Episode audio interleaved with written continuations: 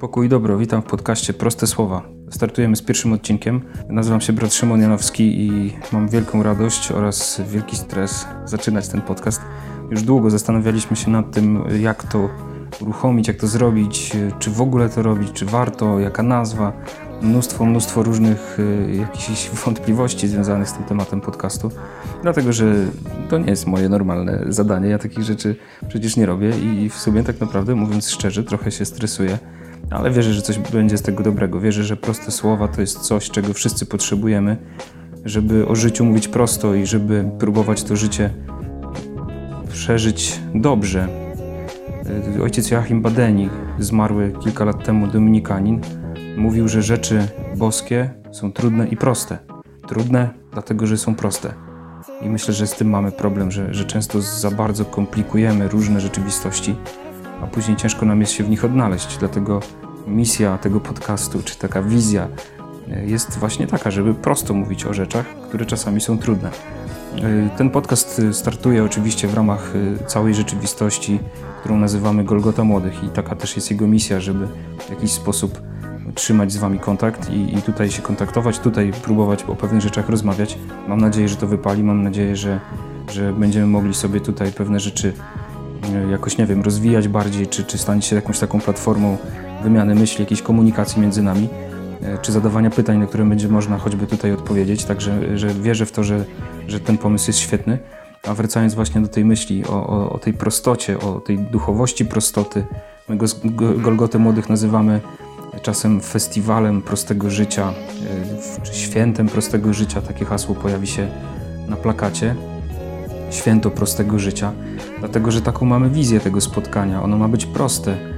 Myślę, że każdy, kto był, to, to też tego doświadczył, czy tego to przeżył, mógł, mógł się przekonać o tym, że, że w tych prostych środkach, jakie my proponujemy, a więc słowo, jakieś właśnie doświadczenie, pewne znaki, zaproszeni goście i, i proste bycie tam na miejscu, w takich też prostych właśnie warunkach, to są miejsca, w których można spotkać Boga.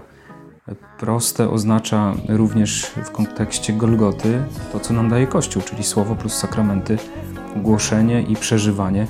To są te znaki, to są te miejsca, przestrzenie, gdzie można spotkać Boga i taka idea nam towarzyszy i wokół tego próbujemy Golgotę tworzyć. Tak było też od początku. W tym roku mm, Golgota Młodych ma hasło rozłam. To już wiecie, ogłaszaliśmy to w filmiku. Ten pomysł zrodził się mm, tak dosyć spontanicznie. Właściwie Wierzę w to mocno, że też to była inspiracja taka od Ducha Świętego. Byliśmy na mszy i w czasie tej mszy, to było jesienią, w czasie tej mszy była Ewangelia bardzo taka no, mocna, wyjątkowa, kiedy Jezus rozmawia ze swoimi uczniami o tym, że tam był, był temat małżeństwa podniesiony i ci faryzeusze pytali, czy, czy można się rozwodzić. No i Jezus mówi, że od początku tak nie było, bo kiedy Bóg stworzył człowieka, e, to stworzy, stworzył go po to, żeby właśnie opuścił ojca i matkę i złączył się w małżeństwo. Stał się jednym ciałem ze swoim współmałżonkiem. I to jest temat bardzo ciekawy. To, tutaj ten rozłam dotyczy właśnie tego opuszczenia ojca i matki. Bo z jednej strony, dobrze wiemy, mamy czwarte przykazanie czci ojca i matkę. Często gdzieś, nawet już jako dorośli ludzie, spowiadamy się z tego, że nie słuchamy rodziców. No ale no do, do którego roku życia, że tak powiem, jesteśmy zobowiązani, żeby ich słuchać? Do którego roku życia jesteśmy jakby no, takimi dziećmi, które muszą o wszystko pytać swoi, swoich rodziców.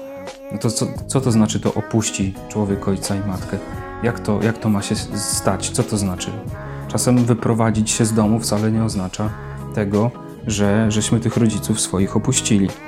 A z drugiej strony jest też tak, że no, mamy w sobie takie przekonanie o tym, że nie możemy jakby czasem powiedzieć swojego zdania, czy postawić na swoim, czy czy jakoś, nie wiem, robić coś niezależnie od rodziców, czy, czy ciągle żyjemy w takim poczuciu powinności wobec nich, e, żyjemy w takim poczuciu, powinniśmy spełniać ich marzenia o naszym życiu, a tymczasem rezygnujemy e, właściwie sami z siebie, sami ze swojego życia, z tego, co my chcemy robić. A więc y, ten rozłam, o którym my chcemy powiedzieć, on nawiązuje też do słów Pana Jezusa. One są użyte trochę w innym kontekście, ale tu chodzi o to, kiedy, kiedy Jezus mówi o tym, że kto nie ma w nienawiści swojego ojca, swojej matki, swojego rodzeństwa, braci i sióstr, a nadto i siebie samego, nie może być jego uczniem. I chwilę dalej w Ewangelii Łukasza właśnie pojawiają się te słowa: Czy myślicie, że przyszedłem dać ziemi pokój? Nie powiadam wam, mówi Jezus, ale rozłam. A więc ten rozłam dotyczy też e, jakiegoś wnętrza rodziny. Tutaj e, ten kontekst jest inny, dlatego że tu chodzi o, o, też o prześladowania e, chrześcijan, tu chodzi też o taki radykalizm bycia chrześcijaninem i sytuację, w której moja wiara przynosi ten rozłam, że w takim sensie, że rządzy czasem jestem w jakby jakiś sposób zobowiązany opuścić rodzinę, dlatego że tam nie ma dla mnie w ogóle przestrzeni wyznawania mojej wiary. Jestem w jakiś sposób prześladowany ze względu na moją wiarę. Myślę, że my takiego doświadczenia raczej w rodzinach nie mamy. Dlatego mówię, że ten kontekst jest trochę inny. Używamy tego słowa rozłam trochę w innym kontekście, dlatego że nam nie chodzi o to, żeby buntować się przeciwko rodzicom i jakoś z nimi walczyć, ale żeby zrozumieć tą myśl Jezusa, o którą chodzi. A istota tkwi w tym, żeby opuścić swój rodzinny dom. To ciekawe, bo Pan Bóg, kiedy powoływał Abrahama wieki, wieki temu, dokładnie tak mu powiedział: Opuść dom swojego ojca, opuść swoją ojczyznę, opuść swoją rodzinę i idź do miejsca, które ci wskaże. To jest bardzo ciekawy temat. Y, I tu chodzi o to, żeby ten rozłam sprawił nie kłótnie w mojej rodzinie, nie wojnę między moimi braćmi i siostrami ze mną, czy, czy moją wojnę przeciwko rodzicom. To nie o to chodzi w tym rozłamie, tylko o to, żebyś potrafił, żebyś potrafiła swojej głowie opuścić rodzinny dom i stać się człowiekiem niezależnym. Żeby Twoje dojrzewanie prowadziło do tego, żebyś stał się w pełni dojrzałą osobą. Osoba to jest ktoś osobny, samodzielny, niezależny. I to wcale nie jest tak, że taka postawa sprawia, że jesteś przeciwko rodzicom, że łamiesz czwarte przykazanie. Więc wracając do tego, no trochę odpłynąłem od, od tego momentu, jak ten temat żeśmy wymyślili. Była właśnie Ewangelia o tym opuszczeniu ojca i matki. I w sumie mieliśmy z braćmi taki przebłysk. Wchodzimy do zakrystii pomszy i ja wtedy właśnie rzuciłem takie hasło, że robimy Golgotę właśnie o tym, o opuszczeniu, opuszczeniu rodzinnego domu. Zróbmy Golgotę o rodzicach, o naszej relacji z rodzicami, o tych trudnościach, które przeżywamy. Braciom się to spodobało. No i y, ten pomysł żeśmy rozwijali. Jeszcze, jeszcze kilka innych pomysłów, jak to zwykle robimy na spotkaniu takim szerszym braci sobie omówiliśmy, ale ten, ten, ten temat y, ten temat relacji z rodzicami właśnie przeszedł. No i nadaliśmy temu taki mocny, myślę, że mocny, mocny i tej Golgocie o rodzicach, poświęconej relacji z rodzicami nadaliśmy temat, y, taką nazwę rozłam, żeby zaznaczyć to, że tutaj musi się dokonać coś radykalnego, że, że musimy przeciąć pępowinę, że przychodzi ten moment wyfrunięcia z gniazda rodzinnego domu. Także taka jest ta wizja tematu, takie krótkie wprowadzenie w, w to hasło, o co nam w ogóle chodzi. Y, to widać na plakacie. Myślę, że, że jak już widzieliście plakat, y, to tam jest, są jakby te dwie strony pokazane. Przez środek jest ta linia rozłamu, linia podziału. Jest taki motyw jakby serca pękniętego na pół. Jest motyw osoby, która jakby się wyłania sama z siebie, jakby zaznacza swoją jakąś pewną granicę. Myślę, że, że fajnie jest popatrzeć na ten plakat właśnie w takim kontekście, nie? że są oczy zamknięte, są oczy otwarte, że jest moment jakiegoś snu, obumierania, ale też moment życia, y, powracania do życia, czy odnajdywania życia na nowo. To jest, y, to jest coś takiego. Także myślę, że, że ten temat naprawdę do wielu trafi że jest aktualny, jest potrzebny, że trzeba o tym mówić, bo, bo jest to bardzo trudne, bo wielu z nas ten bunt młodzieńczy przeżywa, y, sami wtedy nie ogarniamy siebie, sami siebie nie rozumiemy w ogóle wtedy. Jest z tym związane wiele trudu, wiele cierpienia, a można tego uniknąć, kiedy, kiedy ma się jakby jasno określony cel. Dlatego, do, dlatego zapraszamy na Golgotę, żeby o tym posłuchać, przemyśleć sobie pewne rzeczy, przerobić w sobie, wejść w ten proces właśnie nawrócenia, rozwoju. Myślę, że to jest bardzo, bardzo cenna E, cenny temat, który Duch Święty tak mocno w to wierzę podsunął nam na tegoroczną Golgotę Młodych. Pewien, jakiś czas temu na, na pewnych rekolekcjach, e, kiedy mówiłem o tym temacie Golgoty, e, mówiłem, że tu będziemy, trochę tak żartowałem, trochę, trochę nie, że będziemy tutaj wzywać do buntu przeciwko rodzicom, będziemy wzywać do tego, żeby się uniezależniać od nich. No i padło hasło właśnie Golgota Młodych i przychodzi taka pani do zakrystii no, już była po 60 i mówi, dlaczego nie zrobicie Golgoty dla starych? Mój, powiedzmy tam, mój Stasiek ciągle do mamusi dzwoni. Taki temat by mu się przydał, żeby, żeby się nauczył, jak, jak żyć bez tej mamusi. No właśnie to jest, to jest to. To chcemy w tym kierunku pójść, żeby pokazywać tą perspektywę, że możesz być sam odpowiedzialny za własne życie, że możesz sama podejmować decyzje za siebie w całkowitym szacunku i miłości do rodziców, ale jako osoba, jako ktoś osobny, a nie, nie przywiązany na maksa do rodziców, nie, nie związany z nimi jakoś tak mm, toksycznie wręcz bym powiedział. Także będziemy rzucać światło na tegorocznej Golgocie, na te wszystkie relacje, trudy, dojrzewania i tego czasu, kiedy, kiedy człowiek gdzieś samodzielnie zaczyna życie na studiach, czy, czy gdzieś tam w pracy, jak już opuszcza ten rodzinny dom. Jak się w tym wszystkim nie pogubić, jak, jak w tym gdzieś tam nie, nie, nie upaść, nie, nie wpaść w jakiś smutek i gdzieś tym wszystkim się nie pokaleczyć. O tym będziemy właśnie mówić na Golgocie Młodych, na którą serdecznie już zapraszamy. 22 sierpnia startujemy w Serpelicach. Mamy już właściwie taki plan, jak to ma wyglądać, jak Golgota ma wyglądać, jak, jak, jaka jest wizja całości, hasła poszczególnych dni. Mamy, mamy zaproszonych gości. No, szykuje się kilka niespodzianek na pewno. No, zapraszamy. Myślę, że będziemy powoli w najbliższym czasie jakoś e, zdradzać, e, zdradzać poszczególne nasze tajemnice. Także no, wierzę w to, że, że Golgota będzie w tym roku, tak jak co roku zresztą, wyjątkowa. Także serdecznie zapraszamy. Tymczasem właśnie pozdrawiam z Olsztyna. Tutaj jestem e, w naszym klasztorze, jestem u braci i głoszę rekolekcje dla, dla liceum, dla dla liceum, dla technikum, szkoła średnia. No to moja taka działka. Ja bardzo lubię te rekolekcje, bo, bo myślę, że mm, no to jest taki moment bardzo trudny w życiu człowieka, ten czas dojrzewania, szczególnie właśnie kiedy zbliża się matura coraz bardziej.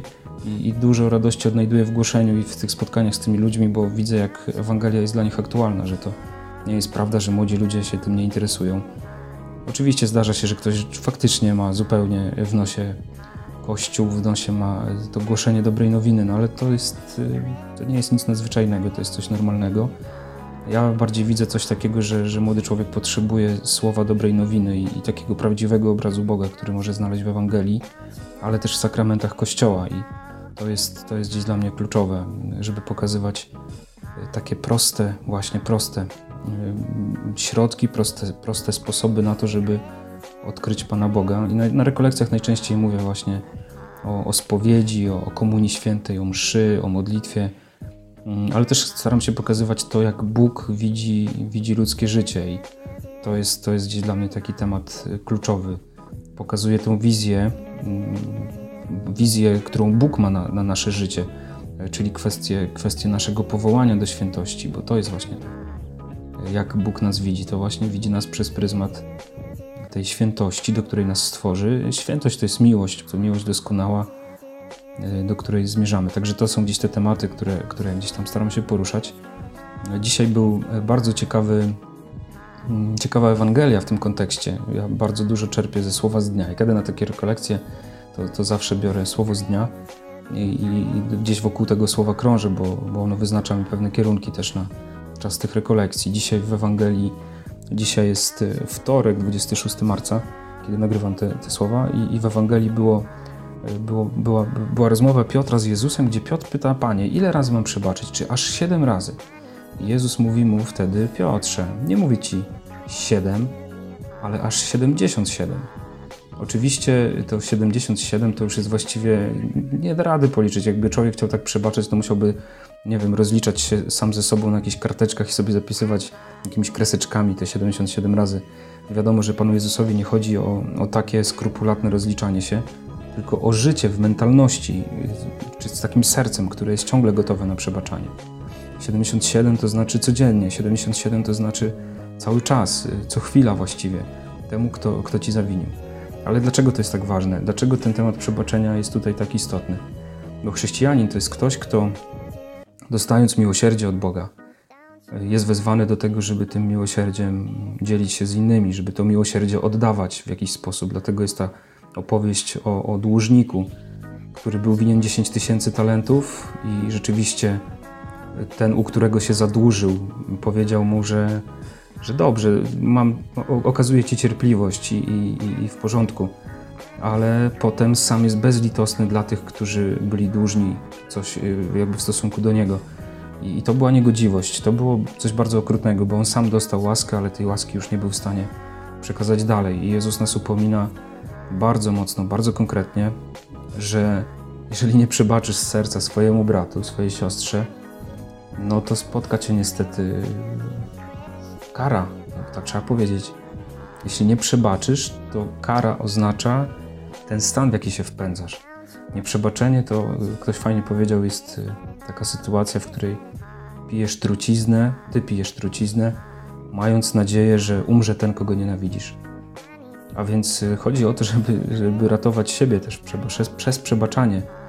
To jest mocne wezwanie, bo wiemy doskonale, jak y, trudne jest przebaczenie. I trzeba zwrócić też uwagę na bardzo ważną rzecz, że jest różnica między mm, pragnieniem przebaczenia, a odmówieniem przebaczenia.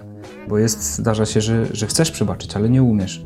No to jest trochę inna sytuacja, bo, bo tutaj nie ma kary, tutaj nie ma piekła, nie ma, tutaj nie ma e, jakiegoś, jakiejś sytuacji, w której jesteś potępiony, dlatego że nieumiejętność e, to nie oznacza braku intencji, braku woli przebaczenia. Wiadomo, że to jest trudne, bo, bo czasem nas to przerasta. Czasem przerasta to nasze serce. Nasza miłość jest zbyt mała, żeby móc przebaczyć tak spokojnie komuś drugiemu. Ale do tego jesteśmy wezwani, więc y, jeśli odmawiasz przebaczenia, ale samemu otrzymujesz je od Boga, no to jesteś człowiekiem niegodziwym. Tak mówi dzisiaj Pismo, tak mówi Pan Jezus. Jest to słowo trudne, ale jeśli chcesz przebaczyć, a nie umiesz, to proś Boga o to, żeby, żeby rzeczywiście dał Ci tą łaskę. To o tym dzisiaj mówiliśmy i ja często widzę z mojej perspektywy, w czasie takich rekolekcji, z mojej perspektywy ambony, czy tego prowadzącego, widzę twarze ludzi i te twarze mówią bardzo dużo, mówią bardzo wiele o zmaganiu, które jest w środku człowieka, mówią wiele o cierpieniu. Dziś też takie twarze widziałem, kiedy na słowo o przebaczeniu niektórzy po prostu spuszczają głowę. To jest bardzo często, jak bardzo często się zdarza, kiedy, kiedy gdzieś mówię o tych trudnych rzeczach, o trudnych momentach, to widzę te reakcje, które też mi dają bardzo dużo do myślenia. Ale do tego jesteśmy wezwani i, i też jest w tym nadzieja, że Chrystus jest z nami. Także dzisiaj chcę jeszcze dać to takie słowo nadziei, że jeśli ty jesteś w sytuacji takiej nieprzebaczenia, tej walki o przebaczenie, to nie jesteś w tym sam, nie jesteś w tym sama, ale jest z tobą Bóg, który chce ci dać tą łaskę, żebyś mógł przebaczyć, żebyś miał e, w swoim sercu Jego miłość, bo o to chodzi, do tego jesteśmy wezwani. No i właśnie, tak jak mówiłem na początku, ojciec Joachim Badeni świetnie to wytłumaczył. No, rzeczy boskie no, są bardzo proste. Tak jak mówi Jezus, podobnie uczyni wam Ojciec mój niebieski, jeżeli każdy z was nie przebaczy z serca swemu bratu. Jeśli chcesz, aby, aby przyjmować to Boże przebaczenie, sam musisz przebaczać. To jest proste, ale jednocześnie jest też e, bardzo, bardzo trudne, bo nasze ludzkie możliwości po prostu przerasta. Także życzę Ci, dzisiaj, życzę Ci dzisiaj tego doświadczenia pomocy od Pana Jezusa, pomocy z nieba w, ty, w tej drodze stawania się chrześcijaninem, człowiekiem wierzącym. E, życzę Ci łaski Ducha Świętego, aby, aby pomóc Ci siłę też do tego, żeby żeby gdzieś ten temat przebaczenia sobie w tym Wielkim Poście jeszcze próbować ogarnąć i, i faktycznie przebaczyć, jeśli, jeśli komuś masz coś do przebaczenia, a może właśnie z drugiej strony trzeba też kogoś poprosić o przebaczenie. Także e, niech Duch Święty Cię prowadzi w tym zmaganiu. Dziękuję za, za to, że jesteście z nami w tym podcaście. Na razie go skończmy w tym miejscu. Na razie niech on, on dobiegnie ten pierwszy odcinek swojego końca. Mam nadzieję, że, że gdzieś się, się to dobrze przyjmie i będziemy mogli spotkać się w drugim odcinku prostych słów, na które serdecznie zapraszam. Do usłyszenia, trzymajcie się.